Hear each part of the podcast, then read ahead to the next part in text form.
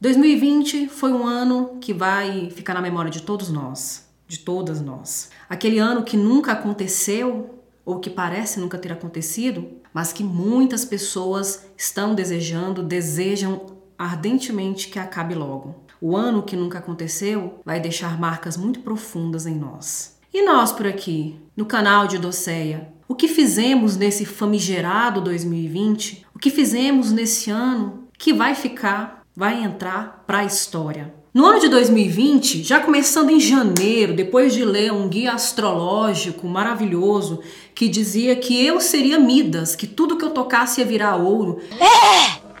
Graças a Deus! 2020 seria o meu ano, seria o ano profissional em que apareceria várias oportunidades de trabalho, de ascensão profissional, e eu fui com todo o gás, fui com gás total. Tanto é que um dos primeiros vídeos do canal em, em, janeiro de 2020, foi justamente falando sobre uma lista gigantesca que eu leria de livros. E vejam como eu estava animado, otimista, estava num gás total mesmo.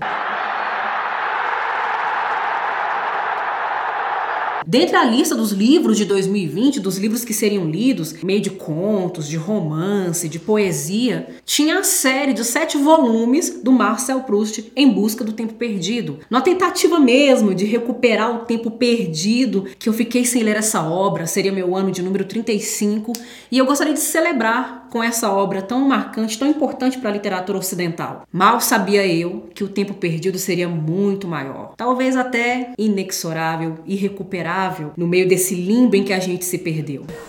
Nossa! No meio dessa empolgação, eu resolvi investir toda a minha energia no canal, fazer vídeos, postar toda semana, fazer o negócio dar certo. A gente ganhou equipamentos, ganhamos microfone, é, houve empréstimos de câmeras mais potentes, houve investimento no, no maquinário, né, para fazer cenário, para fazer iluminação. Tudo muito lindo, maravilhoso, com aquele desejo mesmo de fazer a coisa deslanchar, pegar embalo. E aí, no meio de tudo isso, dando as minhas aulas, com muito desejo de terminar minha tese de doutorado e de levar tudo isso para o canal, dialogar tudo isso, eu resolvi também idealizar na minha cabeça, depois colocar no papel um clube do livro, que começaria despretensiosamente aqui na cidade onde eu vivo, convidando pessoas mais próximas, como amigos e amigas, alunos e alunas. Esse era o, o, o gás que janeiro e fevereiro trouxe para mim em 2020, porque eu realmente acreditava que tudo que eu tocasse ia dar certo. Mas quando chega março, é dado início ao acontecimento mais importante importante de 2020, o acontecimento mais marcante para toda a humanidade. E lógico, eu não passaria incólume por tudo isso. E em meio à pandemia do coronavírus, que simplesmente nos obrigou, entrando na segunda quinzena do mês de maio, a nos isolarmos, a nos distanciarmos, a entrarmos em quarentena, todos esses planos foram por água abaixo. Falhei miseravelmente. Falhamos miseravelmente em vários aspectos. Em vários aspectos como sociedade, como humanidade, como nação. E isso no patamar da coletividade, porque a pandemia trouxe, além de isolamento, além de pânico, além de mortes, de sofrimento, todo esse saldo, essa conta horrível que nós estamos tendo que pagar diariamente enquanto permanecemos aqui, trouxe também outros focos de reflexão, outros focos de leitura. Nos obrigou a nos voltarmos para nós mesmos, a nos voltarmos para a memória artística, para a memória histórica, para a memória literária que nós temos ao longo do tempo, porque não foi a primeira vez que a humanidade enfrentou uma, uma uma epidemia ou uma pandemia, uma doença mortal que de tão infecciosa matava ou contaminava várias pessoas ao mesmo tempo. Não é a primeira vez. E não é a primeira vez que a humanidade reflete sobre isso. E aí é a partir desse momento que a gente entra em abril, que eu entrei em abril, com outro clima. Um clima de luto, um clima de dor, de pesar, de angústia, a coisa da depressão, da solidão, é, a, a, necessidade de encontrar na literatura alimento, na arte um, um, um consolo, um, um, um, um acalento, uma forma mesmo de tentar suportar e seguir em frente. Foi o que muitas pessoas fizeram e eu também acabei fazendo isso. E aí nesse momento eu acabei recorrendo a leituras e releituras que me ajudaram a entender melhor esse tempo e muitas delas acabaram substituindo aquela lista que eu tinha feito no início de 2020, porque entraram aqui num momento que talvez eu não faria tais leituras no momento. O que fazer com o amor em tempos de coronavírus? Eu não tenho a resposta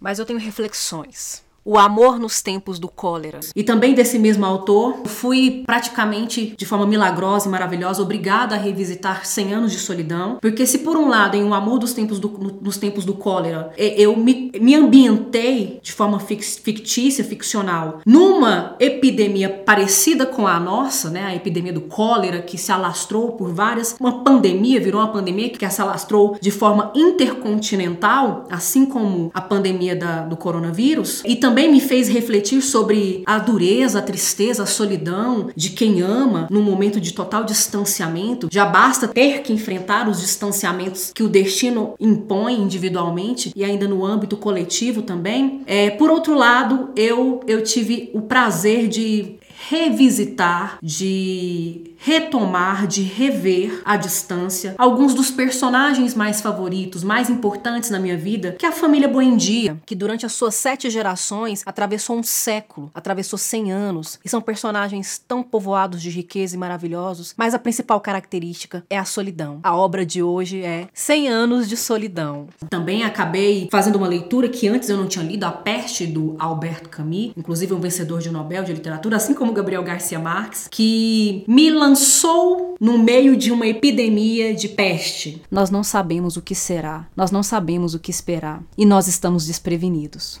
É a peste de Albert Camus. Ainda nesse cenário de doenças contagiosas, de epidemias e pandemias, a gente teve que enfrentar, nós no Brasil particularmente, tivemos, ainda temos que enfrentar um problema que compete lado a lado, é um páreo duro para essa pandemia, para ver qual que é pior, qual que é mais terrível, que é esse discurso negacionista, essa lógica obscurantista que tem predominado no, no nosso país, na política, que quer colocar em xeque a pesquisa sem argumentos ou sem argumentos plausíveis né, com base apenas em mentiras, em fake news, em boataria. E no meio do auge da pandemia, quando ah, os cientistas, os profissionais estão tentando reconhecer de fato a relevância de certos cuidados, a gente precisa enfrentar um representante que ironiza, banaliza o uso da máscara. E aí a leitura que veio a calhar nesse momento foi o conto do Edgar Allan Poe, A Máscara da Morte Rubra. Não só por fazer referência à máscara, que é esse item que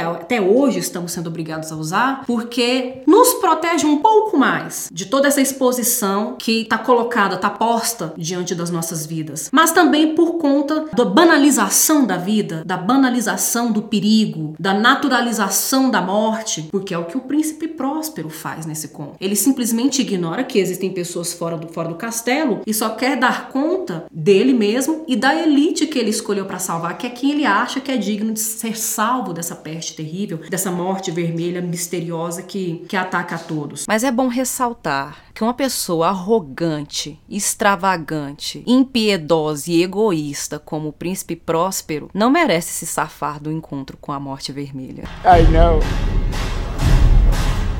todos. Mas chegou um momento que leituras sobre epidemias e pandemias começou a saturar. É, eu, pelo menos, percebi que no início, obras que estavam até então esquecidas, elas voltaram, se tornaram best-sellers, obras que tratam de epidemias, obras distópicas, né? Não só a peste do Camus, não só a máscara da morte rubra ou Amor nos tempos do cólera, mas obras distópicas como 1984, A Revolução dos Bichos, Admirável Mundo Novo, Conto da Aya, enfim. Porque de fato parece que parecia e parece que nós, nós nesse mundo estávamos, estamos vivendo em meio a uma distopia e no Brasil mais ainda, porque estávamos e ainda estamos enfrentando diferentes inimigos, diferentes adversários. Então chegou um momento que saturou. Não aguento mais ler nada sobre isso, a realidade já está me esmagando. Preciso recorrer a outros elementos, às outras formas de manifestação de expressão artística, senão eu vou entrar num profundo poço depressivo. Foi quando eu me voltei para leituras como As Intermitências de José Saramago, até coincidindo inclusive com o, a, a, os 10 anos de morte desse escritor, que foi uma das grandes perdas que tivemos em 2010. Não é um motivo para comemorar, mas é um belo motivo para homenagear esse escritor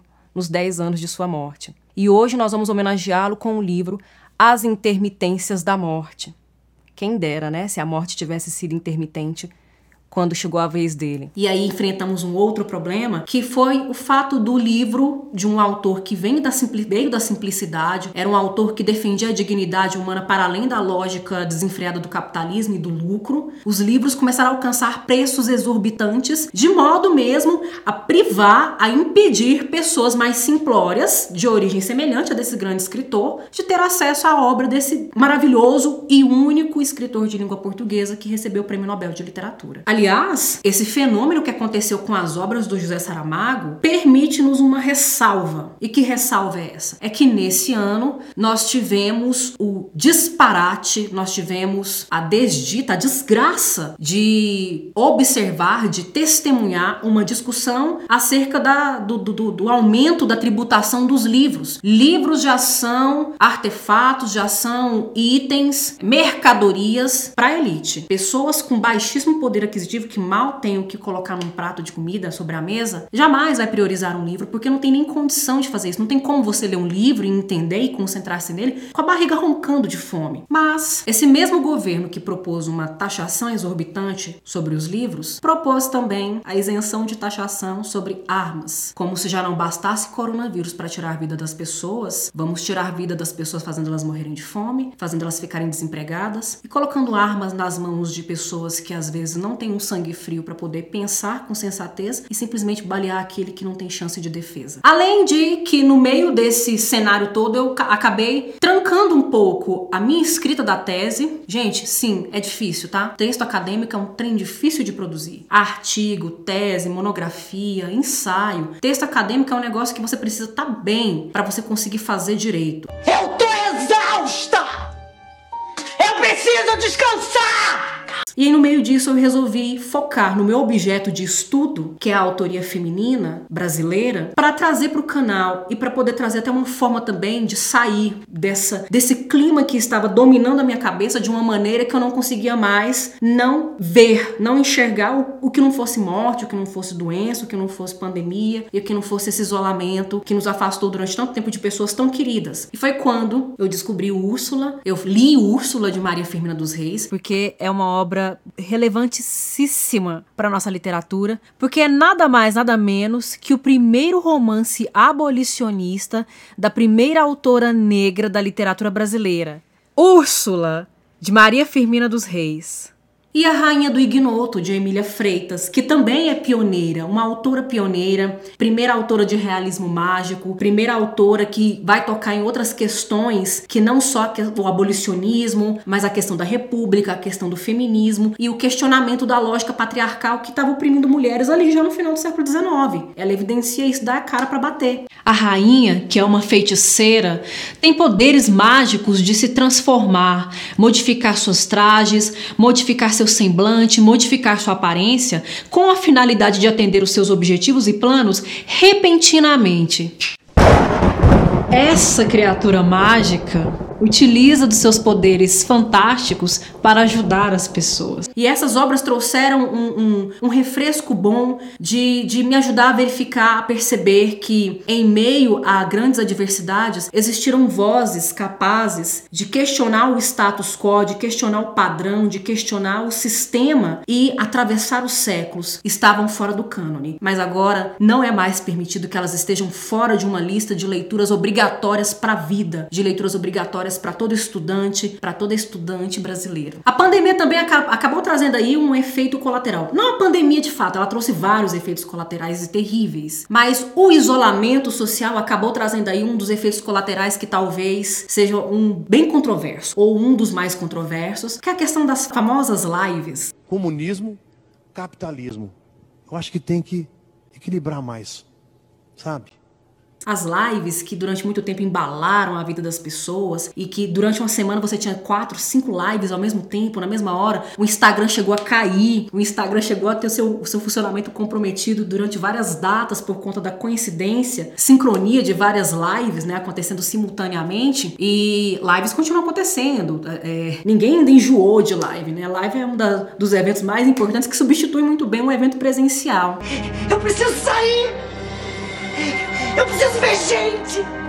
Mas no meio dessas lives que eu acabei fazendo, tive alguns convidados e algumas convidadas muito especiais. Michael Silva fez uma participação para lá de especial quando a gente fez a leitura e o comentário de alguns poemas, de obras da autora Hilda Hilst, que fez aniversário em abril, uma taurina convicta, maravilhosa mesmo, que enxergou bem a poesia, enxergou bem o lugar dessa autoria dela dentro da poesia brasileira. Outra convidada muito especial que nós tivemos foi a professora feminista Eugênia Fraeta. Aliás, a Eugênia participou de duas lives comigo pelo Instagram. Uma em que a gente fez um comentário sobre a palestra que acabou virando livro da Chimamanda Ngozi Adichie, Sejamos Todos Feministas, e depois uma análise e um comentário, um debate que a gente fez é, sobre a misoginia no cinema, partindo de alguns filmes de Alfred Hitchcock, principalmente Um Corpo que Cai. O professor comunista Rodrigo Soares também fez uma participação para lá de especial, inclusive dialogando o debate com a professora Eugênia Fraeta sobre o livro de Chimamanda Ngozi Adichie, o Sejamos Todos Todos Feministas. Fez uma contribuição, uma participação muito especial, uma reflexão urgente e ainda mais do ponto de vista de um homem que está em busca mesmo de desconstruir o patriarcado, de desconstruir a misoginia, de desconstruir o machismo. Tivemos também a live com o poeta Mazinho Souza, maravilhosa, um prazer. Eu ainda não tive a alegria de conhecer o Mazinho Souza pessoalmente, mas tive a alegria de conhecê-lo pelo Instagram. Nessa live a gente conversou, a gente tomou um vinho e falou sobre o seu livro Cobra Criada, que inclusive é um livro que merece ser lido ou relido para quem já leu. Também tivemos a participação especial da professora e pesquisadora Pauliane Martins. Ela, ela tem uma pesquisa que se volta muito para a questão do romantismo e nós falamos na live sobre a permanência não só do amor romântico, mas de outras formas de ser românticos no século 21 na nossa sociedade. Também tivemos a participação muito querida da pesquisadora e professora Kelly Fonseca, que estuda o gótico, a literatura de, de horror, a literatura de terror, sobretudo os arquétipos que aparecem na Idade Média que, ou que vêm, que herdam a lógica da Idade Média. E ela falou justamente sobre a, a construção de personagens femininas dentro desse tipo de literatura e de que maneira essas personagens rompem ou ainda são submetidas a uma lógica patriarcal. E também não poderia deixar de citar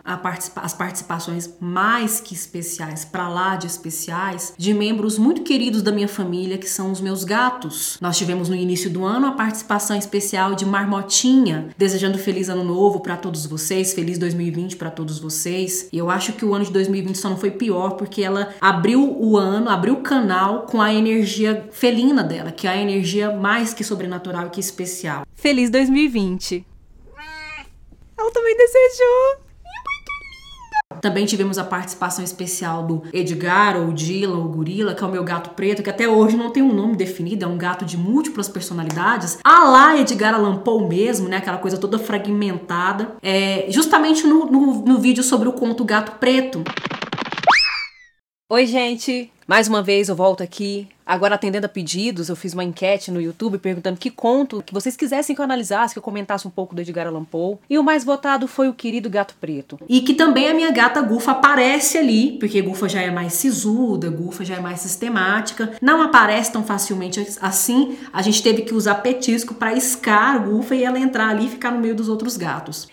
Eu vou ficando por aqui. Eu agradeço a atenção de vocês.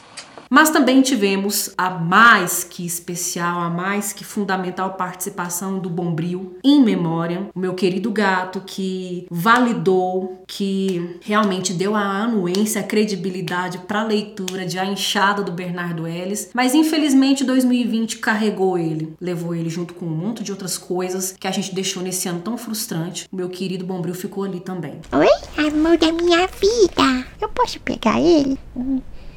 Fedendo, mamãe. Gente, esse aqui é o meu outro gato, o Bombril. Embora ele não esteja com a melhor das caras, ele apareceu aqui para confirmar que ele sentiu que eu estava falando de Bernardo Ellis. Hum, eu adoro ele. Por último, mas não menos importante, no último vídeo de obras literárias nesse ano de 2020, nós tivemos a participação especial do diretor, editor, o membro mais antigo de Didocéia, meu melhor amigo, meu marido, meu amor, pai de gato, Lino, falando de 100 anos de solidão. Eu não sou pai de gato. É sim. Você vai colocar isso na edição que eu sei. Eu te conheço.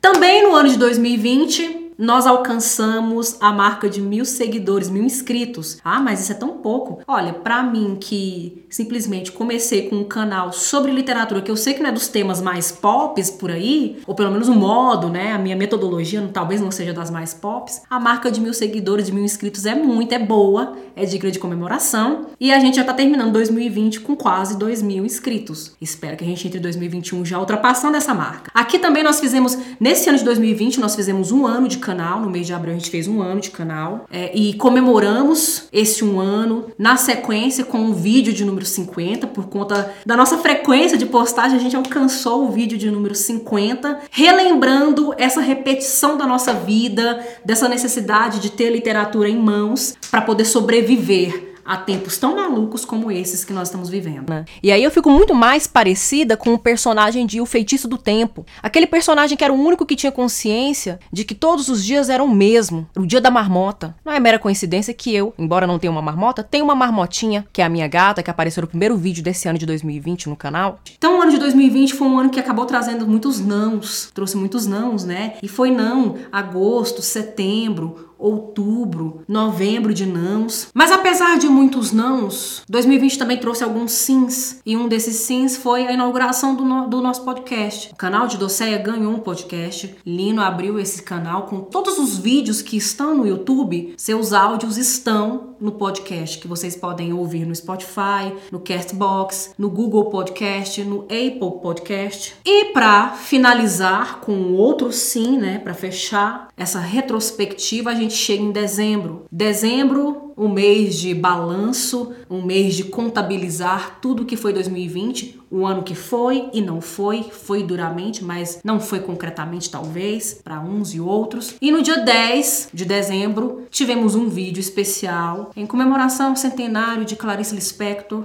uma das maiores escritoras de quem nós podemos nos orgulhar. O escritor tcheco Franz Kafka tinha uma frase que o deixou muito célebre: há esperança, mas não para nós. E eu espero que no caso da transição de 2020 para 2021, essa frase não se aplique a nós. Eu espero que em 2021 consigamos nos imunizarmos, que a gente consiga vencer essa doença, vencer a pandemia, que a gente consiga vencer as outras doenças que virão no bojo da Covid-19, depressão, ansiedade, estresse, que a gente consiga também dar conta disso, que a gente vença outras doenças muito graves como a ignorância, a estupidez, o negacionismo, o obscurantismo. E que de fato 2021 inaugure uma nova era para nós, para o mundo, para nossa sociedade, para a vida e que tudo isso possa aparecer aqui nesse diálogo que eu compartilho com vocês. No momento de gravação desse vídeo, estamos passando por um momento muito marcante. Nós estamos diante da conjunção do grande encontro dos maiores planetas da nossa, da nossa galáxia, que são Júpiter e Saturno. E esse encontro não é só importante para a astrologia. A astrologia